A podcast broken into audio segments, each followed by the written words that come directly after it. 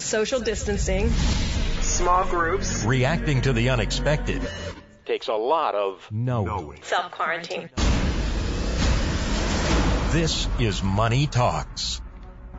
We're back. I'm Troy Harmon with Casey Smith and Logan Daniel, and uh, we've been talking about uh, various aspects of financial planning, and uh, we do have quite a few questions that we want to get to today. Uh, starting with Tyler from Atlanta, who says uh, I took a withdrawal from my Roth IRA this year, and I'm wondering if there's any provision in all the coronavirus related legislation that would allow me to put that back into my Roth.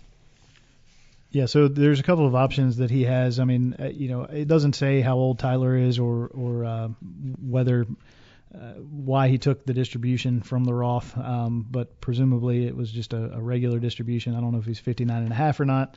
Um, so it could potentially be taxable. Uh, a, a portion of it could be taxable if if um, you know he's taken out before 59 and a half or subject to a penalty if, if he's violated a five year window that you're allowed to, to take some of the growth on that money within the five years it's established is that the deal correct so Yep. it, there's there's some some unknowns here that we're, we are not sure but generally speaking if it's a regular Roth IRA uh, his only options would be to roll it over back into the Roth within 60 days. So you have you can do that one time per year, where you can do an indirect rollover and, and basically put the money that you've taken out of a traditional IRA or Roth IRA and put it back into the account um, as if it never occurred, basically.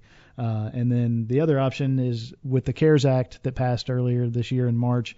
You can do what's called a coronavirus related distribution. Um, if you were impacted by the virus in any way, meaning you either had the virus, somebody in your household had the virus, you were caring for someone who had the virus, um, your work was impacted, like in, in other words, you weren't able to work or were furloughed or what have you because of the virus, all of those would be qual- qualifications to be able to take up to $100,000 and classify that as a coronavirus related distribution.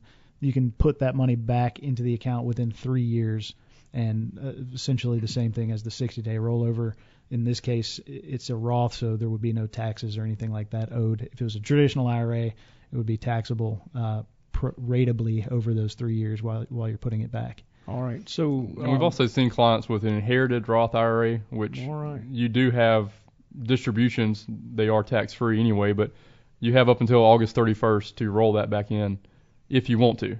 Yeah, that's the deadline Um, that's coming up here at the end of the month. And that was part of the CARES Act. So, I mean, we're talking about a, a Roth account that was inherited from um, probably a loved one, I assume, uh, that handed it down to you, and and the details around that you have to recharacterize it to a, a taxable account, meaning you have to take money out over what's what's the what are the details in that? It's if well if it was before 2020, it was based off your lifetime. Okay, Um, now it's over 10 years. okay, So Um, there are required distributions. Anything, any uh, inherited IRA account, whether that be Roth or traditional, that was inherited prior to 2020, you have to take required distributions based on your remaining life expectancy, meaning the beneficiary. Um, and so but if that you took, changed at the end of last year. Now you have to do it within 10 years. You can either do it every year or at year 10. just as long as it's depleted by year 10. Yeah, and uh, correct me if I'm wrong, but uh, the Roth does it really matter that much as far as I mean, it's not taxable when you take it out; it just becomes taxable. It becomes. after I mean, I guess the only benefit would be tax deferred growth potentially, tax-free growth. tax free growth. yeah, so um, you'd so- probably push that to Yep. the end as much as possible. So we've got a question here from Robin from Atlanta who says, uh, I have a money manager who handles my investments. I just discovered two of my holdings, the GEO Group, G-E-O Group, uh, and Core Civic are essentially prisons. Without getting political, are these worth holding? I see that they are REITs, so that's real estate, definitely real estate, and techni- technically has nothing to do with the business on the land. I'm trying to wrap my head around this. I never thought I cared that stocks about what stocks I own, guns, booze, tobacco, but all of a sudden I'm questioning these two. Uh, they're new positions, but their history seems lackluster. Um, I would agree with that, but before we get into the fundamentals, it might be interesting to talk through a little bit about uh, what's going on. Obviously, in uh, in this world we live in, where uh, we just had some significant riots and people are talking about defunding police, and it's actually being thought seriously of in certain cities uh, throughout the country. I think uh, between that and the legalization of marijuana, a lot of folks say that marijuana is uh, one of the driving factors that fills up our prisons. Um, it seems like um, you know you might want to consider this now. You did say something that I want to go back on. Uh, you said technically has nothing to do with the business on the land. Um, the business on the land, while while it is a REIT, the the business that runs them are private, and uh, those those businesses actually have to be reasonable in order for for uh, for them to operate. Like I said, you know, you start thinking about funding. Uh, it's something that I encourage investors to do every time. I mean, if you're buying a company that uh, generates and produces airplane parts, figure out what the airplane manufacturers are doing. So in this case, while it is a REIT, a real estate investment trust, REIT is uh, what that means.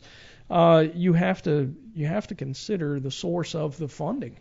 Um, so uh, you know, like I say, there's there seems to be some political will to go against number one, just basic privatization of any governmental function. I think uh, you know even a libertarian would tell you that uh, that uh, keeping society safe is one of those functions of government, and they're usually not too crazy on uh, anything government. Uh, Except for the extreme, extreme cases, the libertarians, they would probably agree with you. It will, yeah. Extreme cases. I mean, eh, we're talking about libertarians, or are we talking about uh, uh, Anarchists. Anarchists Yeah, maybe that's a different thing. Yeah, it, I don't know. Sometimes the lines get a bit blurred, don't they? Uh, so anyway, there. Uh, just let's talk about the fundamentals. Basically, the Geo Group, uh, ticker symbol GEO, uh, is expected to grow earnings about 10% uh, over the next three to five years. They do have a positive return on assets, return on equity at 4.1% and 17.7% uh, respectively. Their debt to equity is 287.7. They got very little equity, basically run the business on debt. And here's probably one of the bigger uh, issues. I mean, their their revenue growth is still positive, um, but uh, you know the the dividend is extremely high yield, and and uh, I, I think that uh, it would be difficult. It's about 16.9 at last measure. That's been a few days ago, um, but that seems like a dividend that is in peril. Uh, in fact, you know, if you look at the other core civic that we're talking about, they discontinued their dividend on June tw- June 20th of this year, and it too was uh, was pretty high at the time. Um, payout ratio was already over one uh, or 100%, so they were paying out more than they made in earnings. Uh, both of these companies, I think the fundamentals are just really not there uh, to to give you a, a good basic um, investment that I could recommend. It you know it's it's difficult to say, but uh, some of the other things that you got to look at now. You dig through the history of the Geo Group. Uh, they had a 2012 ruling against them in relation to Mississippi scandal involving politicians and kickbacks, uh, which caused them to lose a contract with the state. Part of this too is you know concentration of uh, of revenue, and you know we look at this with retailers, we look at it with every other business. You don't want a business that is reliant on one large um, supplier or one large source of revenue for their income, it means higher risk in that business, even if it's profitable.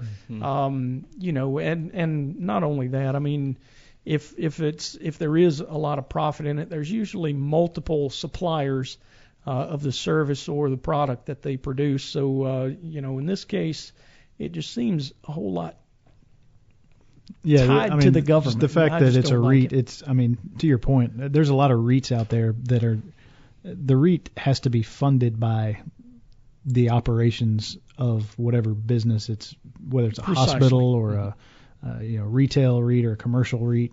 Yeah. Uh, the the underlying performance of those c- companies that are paying the the rent effectively or, or the lease of the building and the land uh, are really they're, they're pretty relevant to the performance Sure. of the REIT.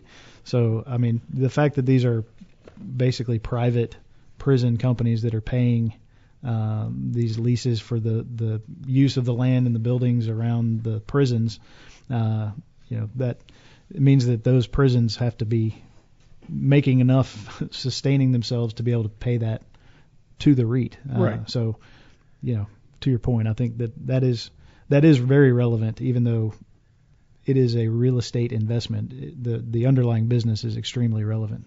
Yeah.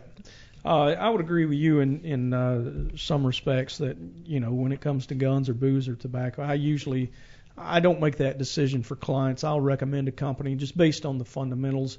The fundamentals of these both of these companies look uh, shady to me, and uh, the future doesn't look too bright either. So uh, And I've seen cases- Orange is the New Black, so I know how this Yeah. story ends. Oh really? I'm, Seems like with the Geo Group, they might be just chasing a, a dividend yield, which, like you said, Yeah. might Uh, not be guaranteed. I'll tell you this: if a Going forward. dividend yield is above somewhere around five or six percent, you better look closely at what's going on within the company, how well it's covered, any of those details. And Yeah, a lot of times we'll get that question. It's like, you know, well, this company's paying double digits or 15, 20% yield. Well, yeah, there's a reason for that.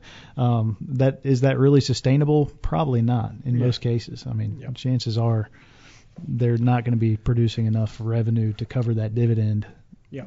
And they're going to either have to cut it, suspend it, or go out and borrow more money to to keep paying it. Yeah, there's been quite a few suspensions. Even Disney had to suspend theirs this year. I mean, rightly so. Who's going to Disney? Um, so we've got another question here. We'll cover real quick. Uh, Ryan from Alpharetta says, "I've owned Target stock for a little more than a year now. After Wednesday, Wednesday's surge in price, should I take some profits?" Uh, surge in price came on the heels of a huge earnings beat. Uh, the company made three dollars and thirty-eight cents per share versus expectations of a dollar sixty-nine. So huge uh, outperformance in in that regard. Price spiked higher, 12.65% on the news. Let me just tell you, if your portfolio is out of whack and you've got a 20% uh, overage in the weight versus your normal target, rebalance your account. I mean, that's where it, where it boils down. So I don't know what your portfolio looks like, but uh, that would be my recommendation. And oh, by the way, 20% means if you got a target at 1% and it's at 1.2, you're 20% over your target, not 21% of your total portfolio. I'm saying the market goes up this week. What do you say, guys? Same here. Market Going up. There we go. Three ups. Thanks for listening to Money Talks.